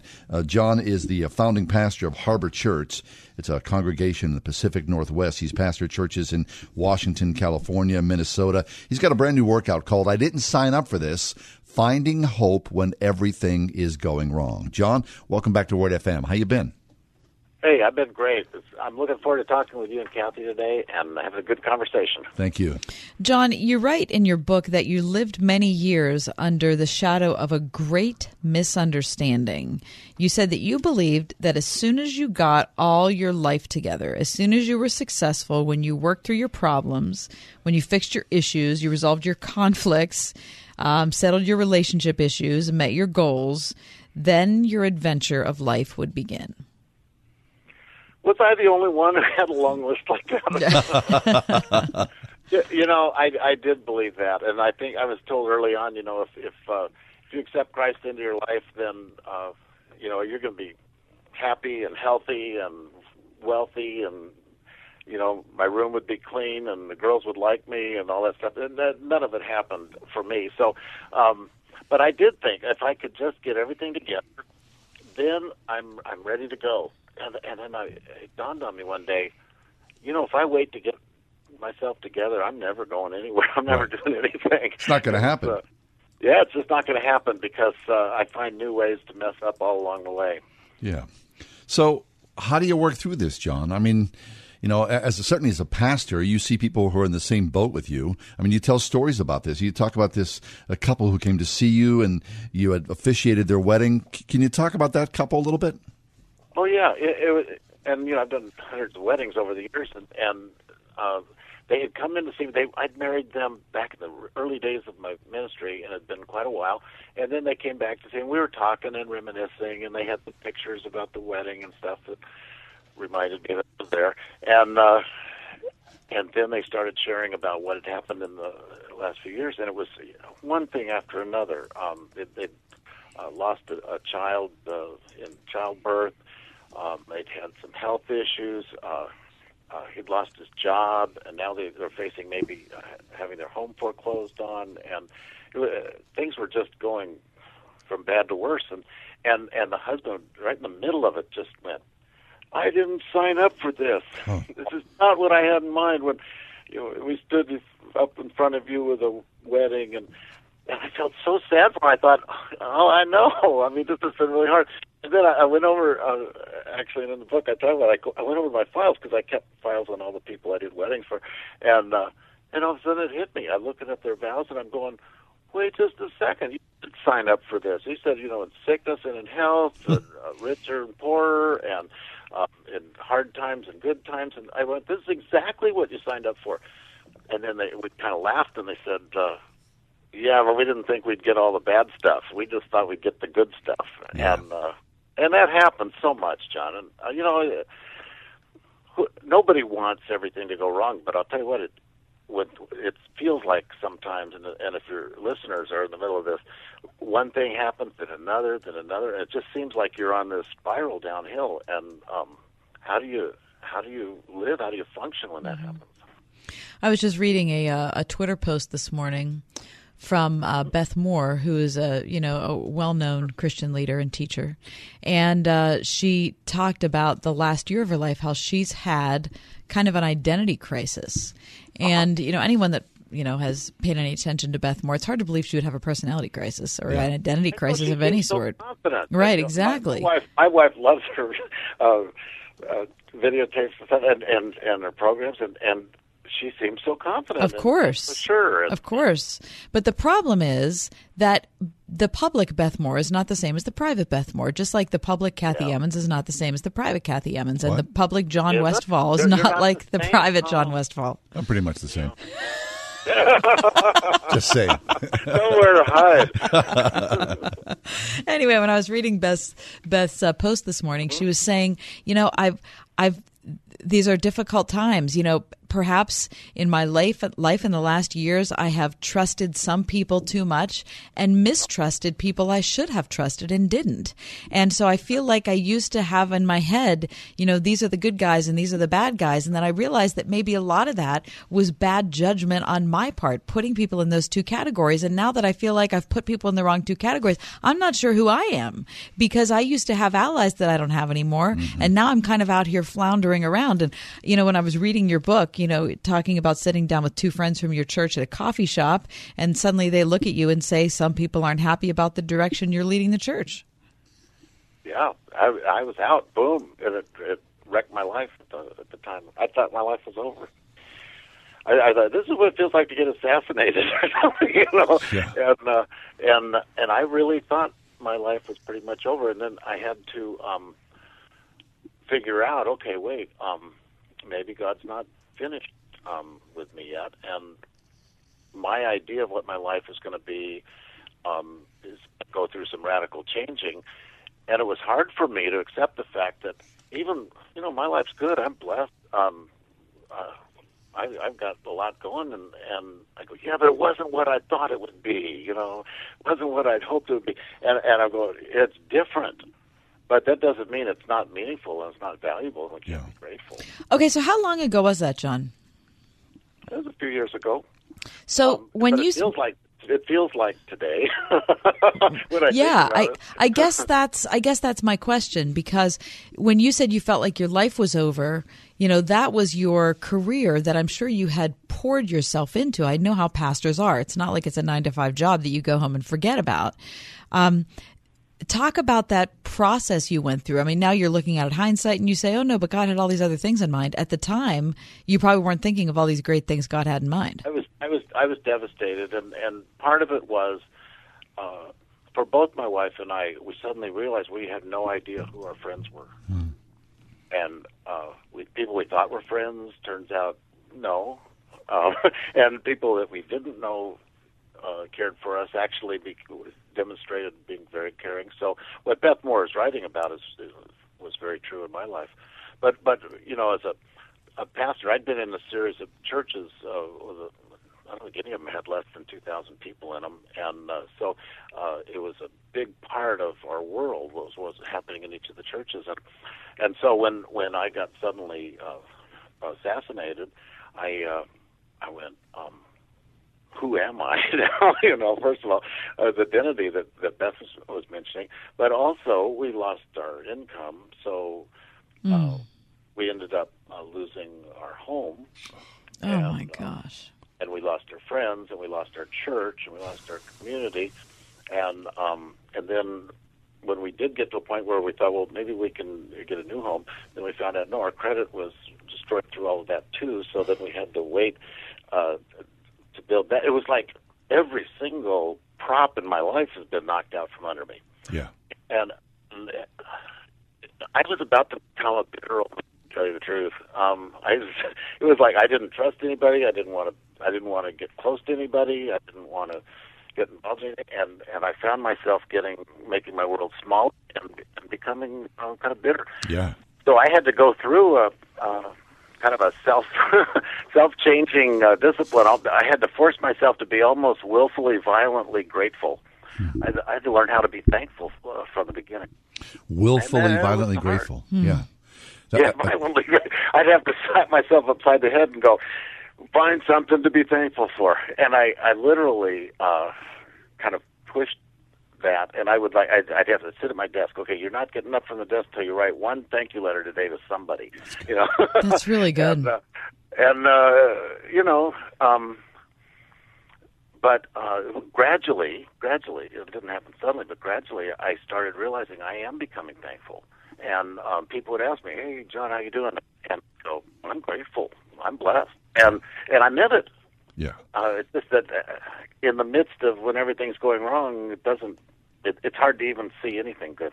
So, in some ways, John, is is that the the secret, the key to happiness? That despite all the trail, the, the trials and the tribulations, all the sadness, all the cynicism, all the anger, all the deceit, that if you can find one thing in your life to be grateful about, it's the beginning of coming into to some sort of unity back to where you need to be.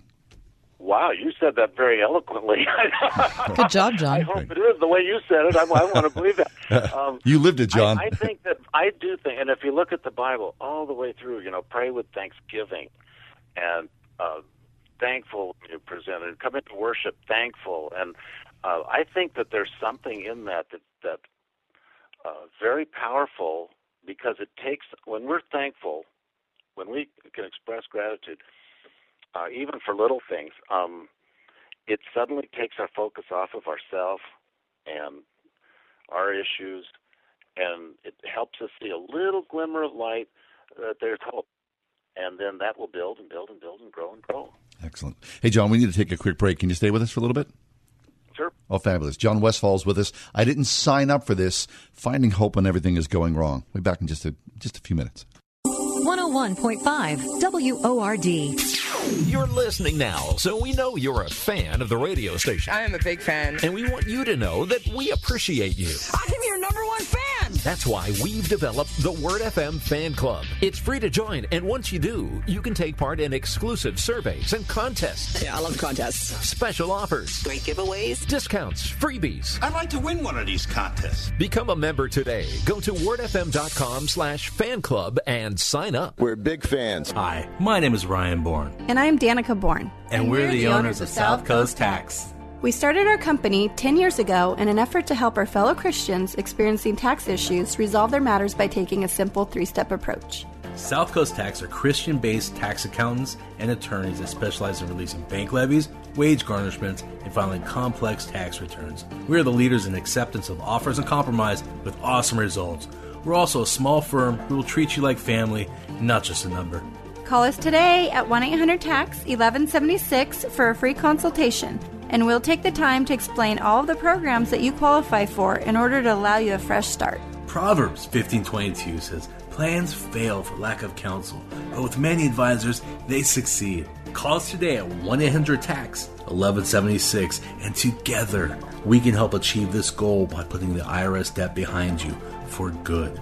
Again, that number is 1-800-TAX 1176. They blow into town with the wind, rain, and hail. Out of town storm chasers going door to door, often posing as a local company offering a quick fix to desperate homeowners. If you've had damage to your roof, windows, siding, or gutters and downspouts, you may be eligible to get them replaced or repaired free of charge. Just be careful who you call. Visit WindowsRUsPittsburgh.com for a free inspection from one of their highly trained appraisers. With over 50 years in home remodeling, Windows R Us is the area's premier exterior replacement company for roofs, siding, gutters and downspouts, doors, and of course, windows. If damage isn't your issue and you just want something new, you'll love their no pressure approach, no hidden fees, and one of the fastest turnaround times in the industry. A company who will never skip town when it comes to honoring their warranty. Visit the area's premier exterior replacement company at WindowsRUsPittsburgh.com. Mention Word FM for an additional 10% off at WindowsRUsPittsburgh.com. That's WindowsRUsPittsburgh.com. When you've got water, fire, or smoke damage, there's no debate. You have to vote yellow. Call Service Master of Greater Pittsburgh. Our team is ready to help 24 hours a day. The man, the yellow van, call Service Master. This election year, you can vote red or you can vote blue, but yellow is always the right choice. Demand the yellow van when you have water damage and call Service Master of Greater Pittsburgh.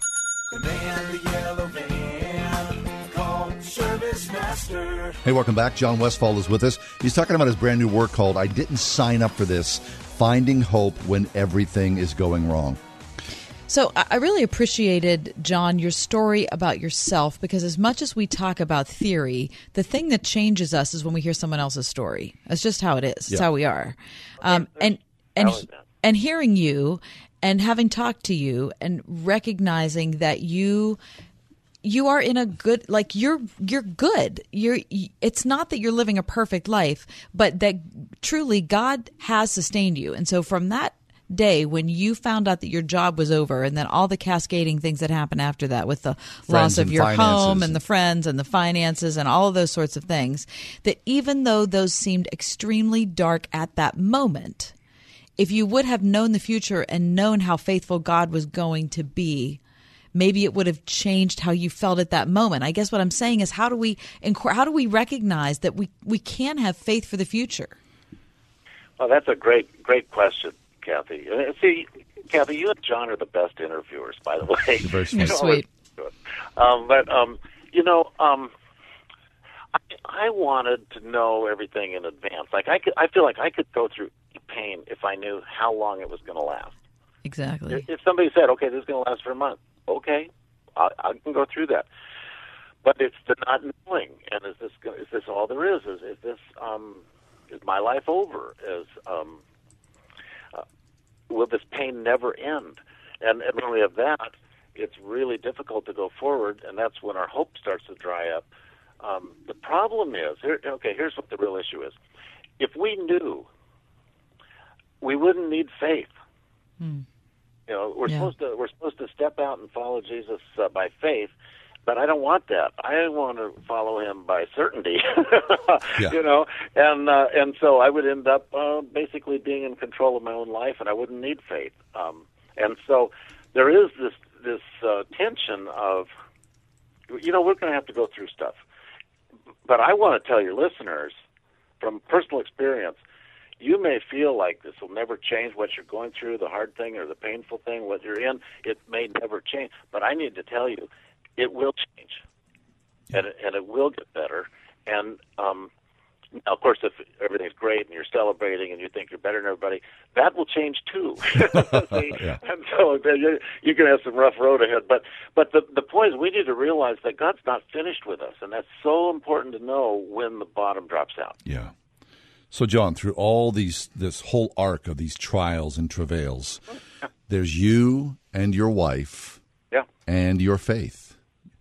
I mean, Yeah. the three of you on this road. So now, in some ways, the, the dust is settled. How are things for you? Well, it's um, it's we're actually really blessed. Um, the um, it wasn't easy for Eileen, my wife. Um, for for a, a long time, when we were in the worst of it, she was like looking at me, going, "I, why did you wreck our life? What did you do to wreck our life?" And I'm going, "I'm sorry, I didn't mean to," you know. um, and so that that took some work uh, going back through that. Um, we we we went we did go to a marriage counselor uh, for a while and work through some of those things and get them all out on the table and deal with them. Um, we have a we have a son who's severely mentally ill, and so uh, that's that doesn't go away, but but we keep being hopeful as we go through it. You know, he's a great great person, um, and anybody who has disabled children knows uh, you love them anyway. Yeah. You love through it. Um, so there's still issues and things, but um, it's funny how I feel like. Okay, so I'll give you an example. We started this little church in the Northwest, uh, and um, it's kind of a church for people who don't want to go to church anymore, basically. and so, uh, anyway, but um, I was driving in one Sunday and I was going to preach, and, and I was grousing uh, to the Lord. You never do that? Um, yeah. You guys probably don't. But No, no, no. We do. yeah, Well, you know, yeah, you're right. We've never with the- considered something like We that. We do it most of the time between four and six. you know, it, it, it's really different preaching in front of uh, 1,200 people on a Sunday or preaching in front of uh, you know 30. It's a different deal. Yeah. And I was going, you know, how come I'm not like I used to be? And it was like God smacked me across the, the nose and said, Westfall, you're doing the same thing that you used to do before. You're you're getting up and and uh, preaching the word, and you're caring for people, and you're meeting them for coffee at Starbucks, and you're hearing their stories, and you're sharing about Jesus, and praying for them, and you're doing the same thing. It's just in a smaller setting. And I went, I am, aren't I? Oh, isn't that weird? And uh, and I think part of it is letting go of um, our picture in our head of what life's supposed to be. But um, I want to bring up something Kathy had mentioned before the break, and that is the, the difficulty of trusting people. Mm-hmm. Um, I I used to believe that if I could just learn to trust people more and love God better, then I'd really have it together. And a friend of mine really corrected me and went, "John, you've got it totally backwards. The Bible never tells us to trust people, ever. And it, what we're supposed to do is love people and trust God. But I was trying to do the opposite. Hmm. Interesting. And uh, and so um, once I realized that, I went, you know, even if I'm vulnerable, even if I open up, uh, people could still hurt me, and they probably will. And I'm not surprised when something happens like that. But I've stopped trying to say, no, no, people are, are good. They're going to treat me right. I go, you know, they, they may hurt, but I'm still choosing to be healthy and and still be vulnerable. That's good. Well, John, it's always a pleasure Yeah, to speak with really you. We really enjoy it. We appreciate your honesty and your transparency, uh, your heartbreak and your sorrows. I mean, it's an encouragement not only to Kath and myself, and I'm sure to those people in the audience as well, to think, well, you know, things aren't always perfect, but I'm here and I've got relationship, and uh, the Lord is still on the throne. We have things to be thankful for if we look. Yeah, that's really, really good. Thanks, John. You guys are great. I always love uh, talking with you. You're, you're fabulous interviewers, and uh, I really enjoyed this afternoon. You're very kind, Thank John. you. Always welcome. John Westfall, his brand new work is called I Didn't Sign Up for This Finding Hope When Everything is Going Wrong. John Westfall. I love you, a bushel and a peck, a bushel and a peck, and a hug around the neck. Hi there, it's me, Marcia, at the Spring House. Don't you just love an old fashioned love song like that? We sure do love old fashioned at the Spring House, too. Old fashioned values, well loved antiques, and old time family recipes. So that's exactly what we'll be cooking for you and your sweetheart on the upcoming Valentine's Day Sweetheart Dinner grilled marinated flank steak, celebration chicken romano, Pearl's cheesy potatoes, buttered steamed green beans, reunion salad, your choice of a from scratch dessert, Bev's brown rolls, and pink lemonade. How's that sound for old fashioned goodness? We'll light the candles and serve you on china as you enjoy live music by beloved local musician Bob Podish. Call 724 228 3339 to reserve your seat or go to springhousemarket.com for details. Shalom. Hi, I'm Abraham Sandler, congregational leader of Rock of Ages Messianic Jewish Congregation. I've also had the joy of leading worship, especially Messianic Jewish worship, for many years. How would you like to go on a tour of Israel with me? We invite you to spend time with Jesus and his people in his land. You'll have time to hear teaching, worship, and pray at many significant locations throughout Israel, including some not on other tours. Early registration ends soon. To go to our website, rockofagesmjc.org. That's rockofagesmjc.org. Wake up and text. Text and eat. Mm-mm. Text and meet up with a friend you haven't seen in forever. Hi. Oh, hey. Text and complain that they're on their phone the whole time. Text and listen to them complain that you're on your phone the whole time. Uh. Text and whatever. But when you get behind the wheel, give your phone to a passenger. Put it in the glove box. Just don't text and drive.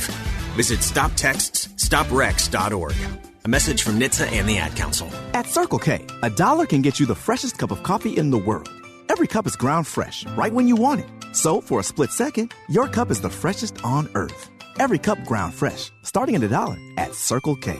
Limited time only at participating locations. I get this warm feeling every single time we have special needs patients in our office. Their needs are not that different from anybody else. Spending the time with that patient is very rewarding to me. Exceptional dentistry meets compassionate care at stockfamilydentistry.com. You know, they say the best is yet to come. But to make that true for your retirement, you need a plan. We'll start by tuning in for Your Retirement Blueprint with Kurt Kenodic and Ethan Lane with Accurate Solutions Group every Saturday morning at 10. Kurt and Ethan can help simplify the retirement planning process. No technical terms or calculations, no product pushing, just the information you need for retirement. Don't miss Your Retirement Blueprint with Kurt Kenodic and Ethan Lane of Accurate Solutions Group every Saturday morning at 10, right here on 101.5 Word FM.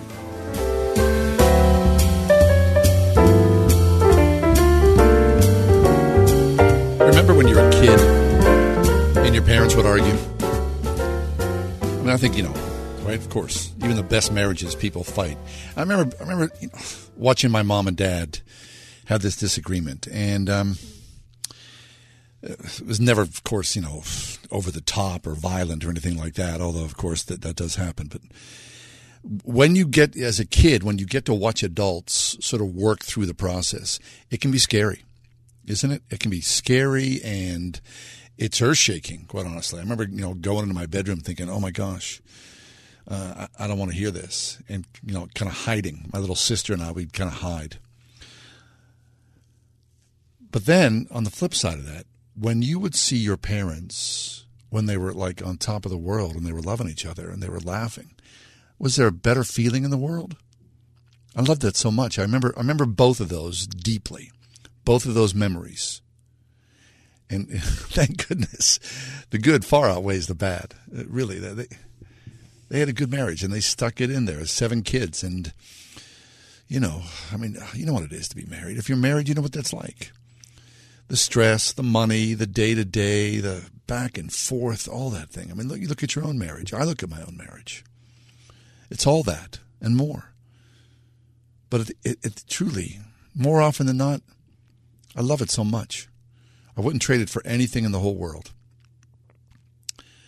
All that to say that uh, Valentine's Day is coming up, and uh, it is good to be with your wife. And of course, you know, people say, "Oh, Valentine's Day, that's amateur night," and I get that, of course, right? It's just you know, hallmark mark on the calendar. But so what? Who cares? Here at Word FM, we've been promoting the um, Marty Simpson show. I can't wait. I'm looking forward more than anything to go out and sit next to my wife and not have any cares and laugh. Just laugh. And Marty's going to be up on stage, and we've had Marty on the show. He's a funny guy. And I don't have to worry about, you know, someone swearing or someone ripping or it's, and I'm sure, you know, just talking to Marty, it, it's not going to be some sort of rainbow and sunshine set either. I mean, Marty's a funny guy, but he's also a guy in the world. But we're going to laugh together.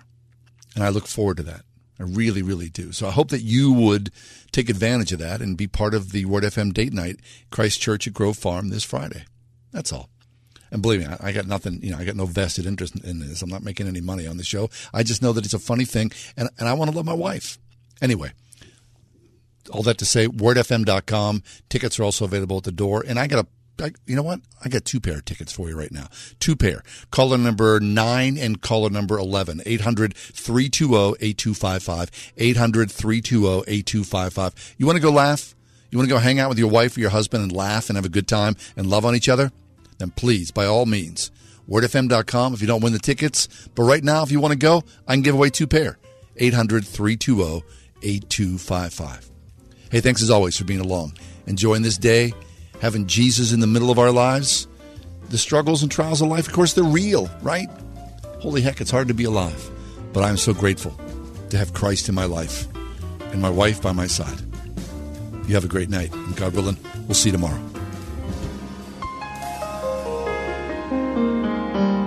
The Ride Home with John and Kathy, a production of Salem Media Group.